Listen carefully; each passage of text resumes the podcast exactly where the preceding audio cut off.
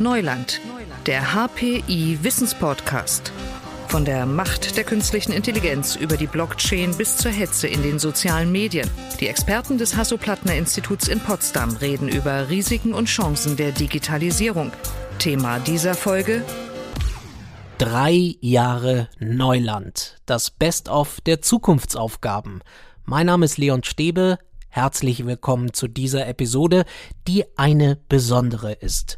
Denn dieser Podcast feiert seinen dreijährigen Geburtstag. Mehr als 50 Folgen gibt es schon und jetzt wollen wir mit den Expertinnen und Experten und den Gästen des HPI Bilanz ziehen und gleichzeitig nach vorne schauen. Welche Themen, welche Aufgaben stehen an? Was wird immer wichtiger? Unter anderem bei der Sicherheit im Internet, beim Klimaschutz, bei der künstlichen Intelligenz, beim Thema Diversity, im Gesundheitswesen. All das wollen wir uns heute anschauen. Beginnen wollen wir aber mit der Arbeitswelt. Die Zukunft der Arbeit ist hybrid, davon ist Professor Ulrich Weinberg überzeugt. Mit der Pandemie haben wir gelernt, von verschiedenen Orten aus zusammenzuarbeiten. Das Homeoffice ist etabliert. Und spätestens jetzt stellen sich aus Sicht des Direktors der HPI School of Design Thinking für viele Unternehmen so einige Fragen.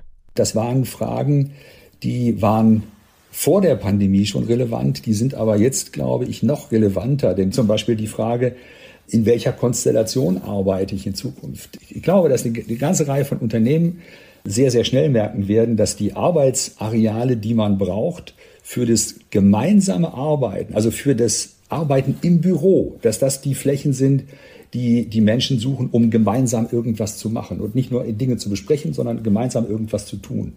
Dazu müssen diese Räume dann ausgestattet sein. Die Einzelbüros, ja, die werden obsolet werden. Ja, die brauchen wir nicht mehr. Und es gibt ganz, ganz viele Unternehmen, die noch Tausende von Einzelbüros haben. Die meisten Arbeitsplätze sind eben noch nicht so ausgestattet, dass man sehr gut zusammenarbeiten kann. Ja, da ist immer noch sehr viel Kompetitives da, da ist noch Abtrennendes da. Und das müssen Unternehmen jetzt gerade machen. Und das ist für jedes Unternehmen auch ein eigener Prozess, ein eigener kultureller Prozess. Da kann man auch nicht sagen, dass wie McDonald's das macht, so, so muss das auch Siemens machen. Ja? Und das muss ausprobiert werden. Die Arbeitswelt wird sich auch mit der Pandemie noch einmal mehr verändern. Darauf werden wir ganz sicher weiter schauen. Alle gesellschaftlichen Folgen der Pandemie können wir noch gar nicht so richtig abschätzen, aber wir ahnen, dass diese Zeit auch die seelische Gesundheit vieler Menschen belastet, weil sie sich einsam fühlen. Mental Health auch ein Zukunftsthema. Und damit beschäftigt sich Hanna Drimala. Sie war Postdoc am HPI und hat mit einer Studie zum Beispiel untersucht, inwieweit sich anhand von Social-Media-Nachrichten nachvollziehen lässt, wie Menschen in ihr soziales Umfeld eingebunden sind. Wir gucken uns da nicht den Inhalt an, aus Datenschutzgründen, sondern wir gucken uns tatsächlich die Struktur an die wir da sehen. Also ob jemand zum Beispiel immer nur mit einer Person hin und her schreibt. Und was sagt mir das dann? Was sagt mir mhm. das, wenn ich mir die Struktur meiner Social-Media-Kommunikation anschaue?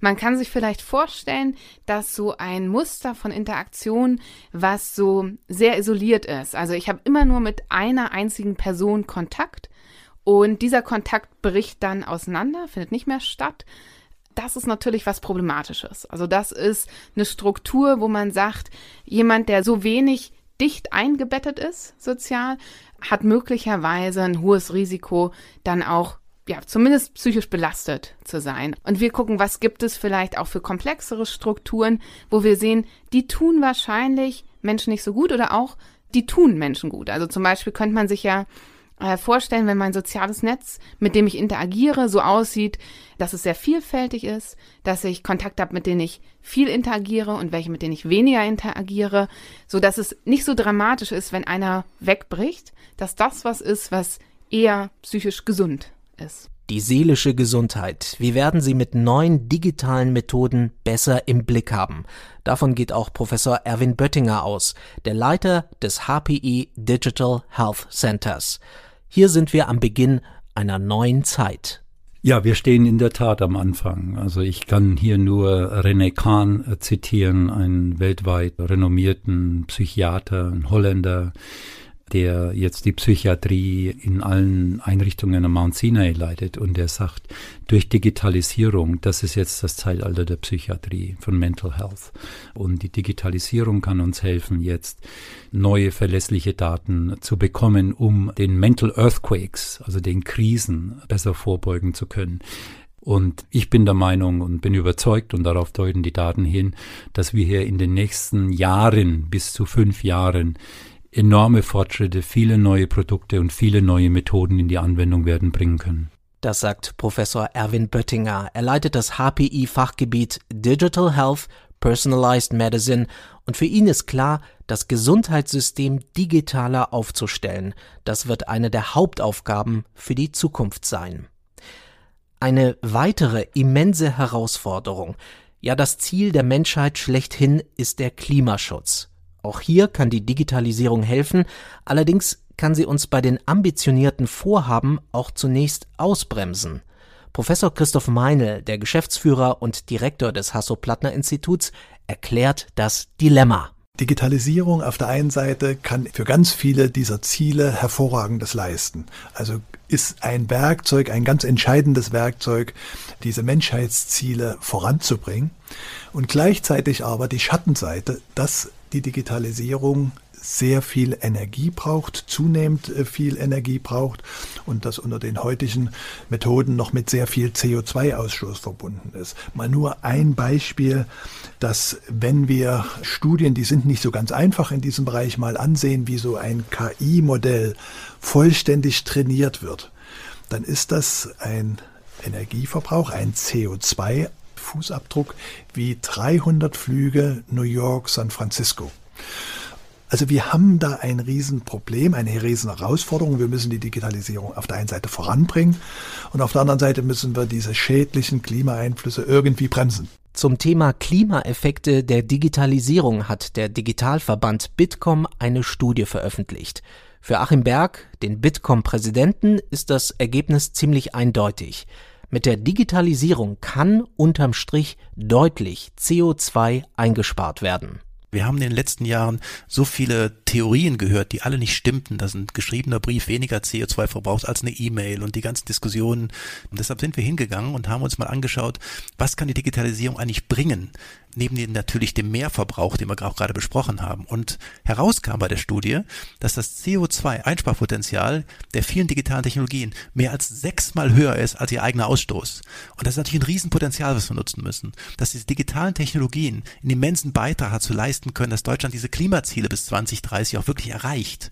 Und das liegt vor allen Dingen daran, dass wir für mehr Effizienz sorgen, also beim Energieverbrauch, was den CO2-Ausstoß deutlich verringert, aber auch die Nutzung von Ressourcen. Und was wir uns angeschaut haben, waren die industrielle Fertigung, Mobilität, Energie, Gebäude, Arbeit und Business, die Landwirtschaft und die Gesundheit. Und da kam genau das raus, dass die Digitalisierung uns massiv helfen kann bei der Einsparung von CO2. Dabei sind wir mehr denn je angewiesen auf neue Ideen. Die können vor allem auch Start-ups einbringen.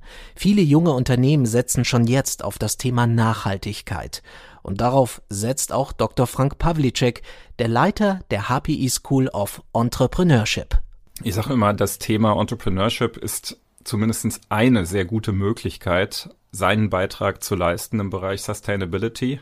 Und wenn man sich überlegt, was das persönliche Warum ist, warum man Unternehmer wird, warum man Dinge bewegen möchte, dann gehört das aus meiner Sicht zu einem der wertvollsten die es gibt. Wir versuchen das hier auch sukzessive immer mehr zu vermitteln, dass Technologie großartig ist, aber Technologie natürlich am besten einem Zweck folgen sollte. Und das Sustainability-Thema ist wirklich eines, wo sich viel bewegen muss. Und ich habe wenige Unternehmerinnen und Unternehmer gesehen, die so nachhaltig bei ihren Produkten, bei ihren Themen auch geblieben sind, wie die, die wussten, warum sie ihre Produkte in die Welt rausbringen wollten. Deswegen, ich glaube, es ist auch eine wichtige Triebfeder, um wirklich unternehmerisch die Ärmel hochzukrempeln und dann dort tätig zu sein.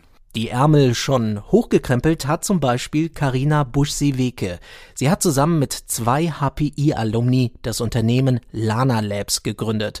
Und sie erzählt, was sie antreibt. Man braucht das Vertrauen, dass man qua seiner Arbeitskraft oder Geisteskraft, wie auch immer, in der Lage ist, irgendwas Außergewöhnliches zu erschaffen. Und was ich gelernt habe in meinem Familienkontext, ist, ist definitiv, weil ich dort auch ähm, den Aufbau, den langfristigen eines solchen Unternehmens miterlebt habe. Und was ich da gelernt habe, ist, dass man mit harter Arbeit alles schaffen kann, was man sich vornimmt. Und ich glaube, das ist ein Grundvertrauen. Wenn man das in sich trägt, dann kann man auch alles schaffen. Und das ist, glaube ich, das, was, was mir das am meisten mitgegeben hat. Ja. Das sagt Karina Busch-Sieweke von Lana Labs, einem Unternehmen, das sehr auf Nachhaltigkeit setzt, indem es KI und Machine Learning gestützte Prozessanalysen für die Wirtschaft anbietet und so auch hilft, Ressourcen einzusparen. Und das bringt uns zum nächsten großen Thema für die Zukunft. Und das ist die Qualität der Daten. Immer mehr Systeme bauen auf Algorithmen auf und auf gesammelte Datensätze, aber wie sauber sind diese Daten? Also sind sie wirklich vollständig und korrekt? Darauf, so Professor Felix Naumann, der Leiter des Lehrstuhls Informationssysteme am HPI, darauf wird es immer mehr ankommen. Ein besonders wichtiges Phänomen in Bezug auf schmutzige Daten und Datenqualität ist der Umstand, dass wir diese Daten nutzen, um maschinelle Modelle zu trainieren. Also das Machine Learning, die künstliche Intelligenz beruht eben auf Daten. Diese Daten werden genutzt, um die Modelle zu trainieren und äh, da gibt es eben den berühmten Spruch Garbage in, Garbage out, also Müll hinein, dann kommt auch Müll heraus. Wenn ich also mit schlechten oder gar falschen Daten meine Modelle trainiere, dann lernen die eben auch falsch. Und deswegen ist es auch so schwierig, gute Trainingsdaten zu erhalten, denn meist müssen die wirklich per Hand und per Augenschein äh, betrachtet werden. Schaut man sich die Qualität der Daten nicht genauer an, kann das ganz konkret zum Problem werden, wenn sich schlechte Daten oder falsche Daten einschleichen und sie dann auch noch falsch gewichtet werden. Katharina Hölzle, Professorin und Leiterin des Fachgebiets IT Entrepreneurship am HPI, nennt hierfür einige Beispiele. Wir wissen von autonom fahrenden Fahrzeugen, die Frauen nicht erkennen, weil es immer nur an männlichen Erscheinungsformen, Gestus programmiert wurde. Wir wissen, dass beispielsweise die Fotoerkennung plötzlich anfängt, Fotos von Menschen zu klassifizieren, entweder dass sie als Tiere, Gorillas bezeichnet werden oder dass da grundsätzlich irgendwelche anderen Schlagworte auftauchen. Rechtsprechung ist für mich so ein ganz sensibles Thema. Die USA nutzen mittlerweile sehr viel solche Algorithmen, um die Prognose, also um die Wahrscheinlichkeit abzuschätzen, ob jemand wieder straffällig wird oder nicht. Und da werden dann Daten aus der Vergangenheit genutzt, um auf einen Menschen so wie Sie und ich, plötzlich zu sagen, nein, mein Lieber, du wirst nämlich in drei Jahren eh wieder straffällig werden. So, und was mich auch sehr beschäftigt, ist dieses Thema, Wen stellen Firmen eigentlich ein?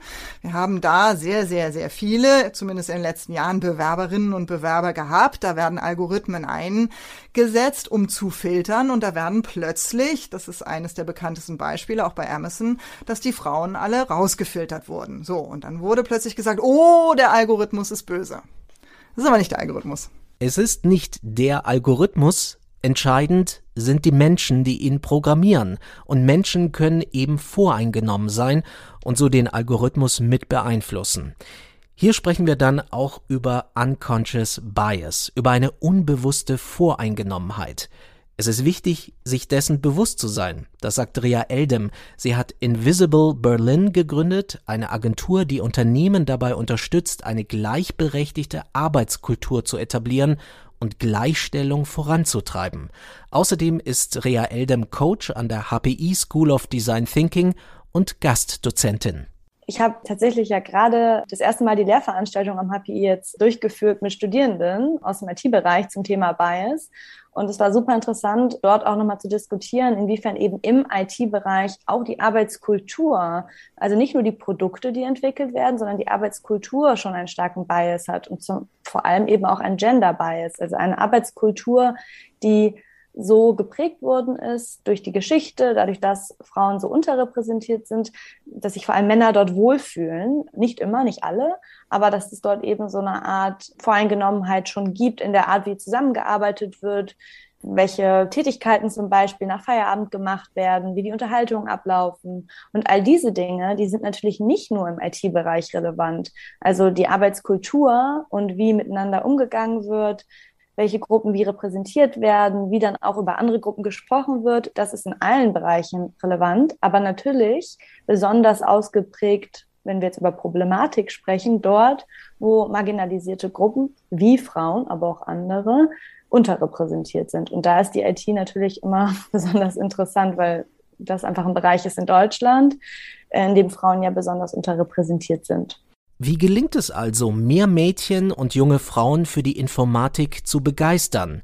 Lucia Hartig vom Verein Women in Tech hat dafür eine klare Empfehlung. Teams bilden. Also meine Sichtweise der Dinge ist, dass wir Teams brauchen, Mädchen oder junge Frauen, die, die sich zusammentun und gemeinsam Aufgaben lösen auf ihre Art und Weise und sich nicht durch Sprüche oder ja sonstige Hindernisse davon abbringen lassen. Weder vom familiären Umfeld noch vom universitären Umfeld, sondern einfach dranbleiben und sich zusammentun. Ja. Unbedingt. Wenn wir nämlich darüber nachdenken, warum ist es so wichtig, dass die Informatik und die Naturwissenschaften die weibliche Brille brauchen. Ich lese gerade das Buch Invisible Women, ja. wo es genau darum geht, wir brauchen diese weibliche Perspektive auf die KI, wir brauchen sie in der Medizin, wir brauchen sie in der Forschung, weil das nochmal ganz A, andere Anforderungen sind und B, nochmal ganz andere Lösungsansätze bringt. Sagt Katharina Hölzle, sie ist auch die Frauenbeauftragte am HPI. Es braucht also mehr Frauen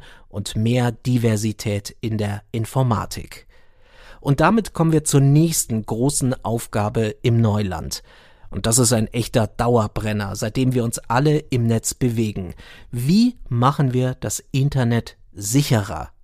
Es tauchen ja immer wieder neue Sicherheitslücken auf. Die Gefahr von Cyberattacken wächst und die Angriffe von Hackern werden immer raffinierter.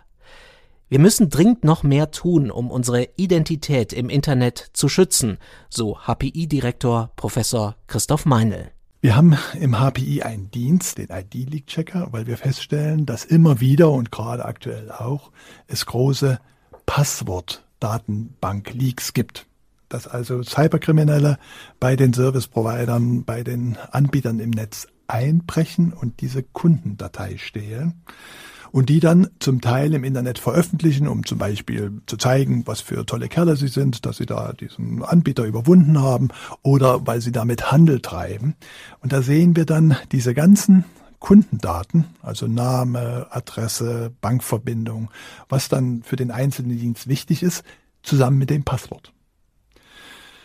Das ist natürlich eine Katastrophe. Warum? Passworte, wenn es professionell geht, müssen beim Service Provider eigentlich immer nur verschlüsselt gespeichert werden. Das ist eigentlich professionell äh, festgelegt, dass man da nicht ein Passwort im Klartext hinterlegt. Nämlich genau zum Schutz vor solchen Leaks. Was wir aber in der Praxis sehen, und wir haben inzwischen eine Datenbank mit mehr als neun Milliarden, neun Milliarden solchen geleakten Datensätzen. Und was wir da sehen, ist ein Drittel dieser Datensätze, da steht das Passwort im Klartext. Drei Milliarden Passworte. Und die können wir jetzt untersuchen, stellen da an allen fest, stellen zum Beispiel fest, dass sehr, sehr viele Nutzer, ein Prozent, das Passwort 1, 2, 3, 4, 5 wählen. Und überhaupt nicht äh, wahrnehmen, dass damit ihre Daten so ziemlich ungeschützt im Netz zugreifbar sind. Wie gesagt, Bankverbindungen und alles sowas. Deswegen ist es ganz dringend, dass neue sicherere Verfahren zur Authentifizierung im Internet und in der digitalen Welt Einlass gewinnen als dieses alte Passwortverfahren. Wir brauchen bessere Methoden, um unsere Identität im Internet zu schützen. Das der Appell zum Schluss von Professor Christoph Meinl. Und das war unser Best-of der Zukunftsaufgaben im Neuland. Damit wir diese Aufgaben erfolgreich angehen können, wird es immer wichtiger, ein besseres Gefühl für die Strukturen der Digitalisierung zu bekommen. Das gilt nicht nur für Profis in der Wissenschaft, sondern letztlich für uns alle. sagt Professor Tobias Friedrich. Er leitet das Fachgebiet Algorithm Engineering am HPI. Also in der Wissenschaft ist es äh, klar, dass mehr Informatik, mehr Programmieren in allen Disziplinen kommt. Ist die Frage, ob Nichtwissenschaftler darauf genauso angewiesen sind. Aber da würde ich wieder darauf verweisen, dass ich meine Umwelt verstehen möchte. Ich möchte verstehen, wie so ein Geldautomat funktioniert. Ich möchte verstehen, wie so ein Google funktioniert. Ich möchte die, die Alltagsdinge, die mich umgeben, halbwegs einordnen können. Und das ist Informatik oder eben im Kern Mathematik. Und um diese Strukturen im Neuland besser zu verstehen, dafür wollen wir uns hier auch in Zukunft einsetzen. Eben auch mit diesem Podcast. Das Team des Hasso-Plattner-Instituts sagt Danke. Danke fürs Zuhören. Danke für die Treue in den vergangenen drei Jahren. Wir freuen uns sehr, wenn dieser Podcast weiter so eifrig abonniert wird. Neuland gibt es auf allen Podcast-Plattformen, unter anderem bei Spotify, iTunes, Audible oder Amazon Music. Mein Name ist Leon Stäbe. Ich bin gespannt auf die weiteren Stationen im Neuland und sage Tschüss, bis bald und bis zur nächsten Folge. Digitales Wissen verständlich auf den Punkt gibt es bei Neuland, dem Wissenspodcast des Hasso-Plattner-Instituts.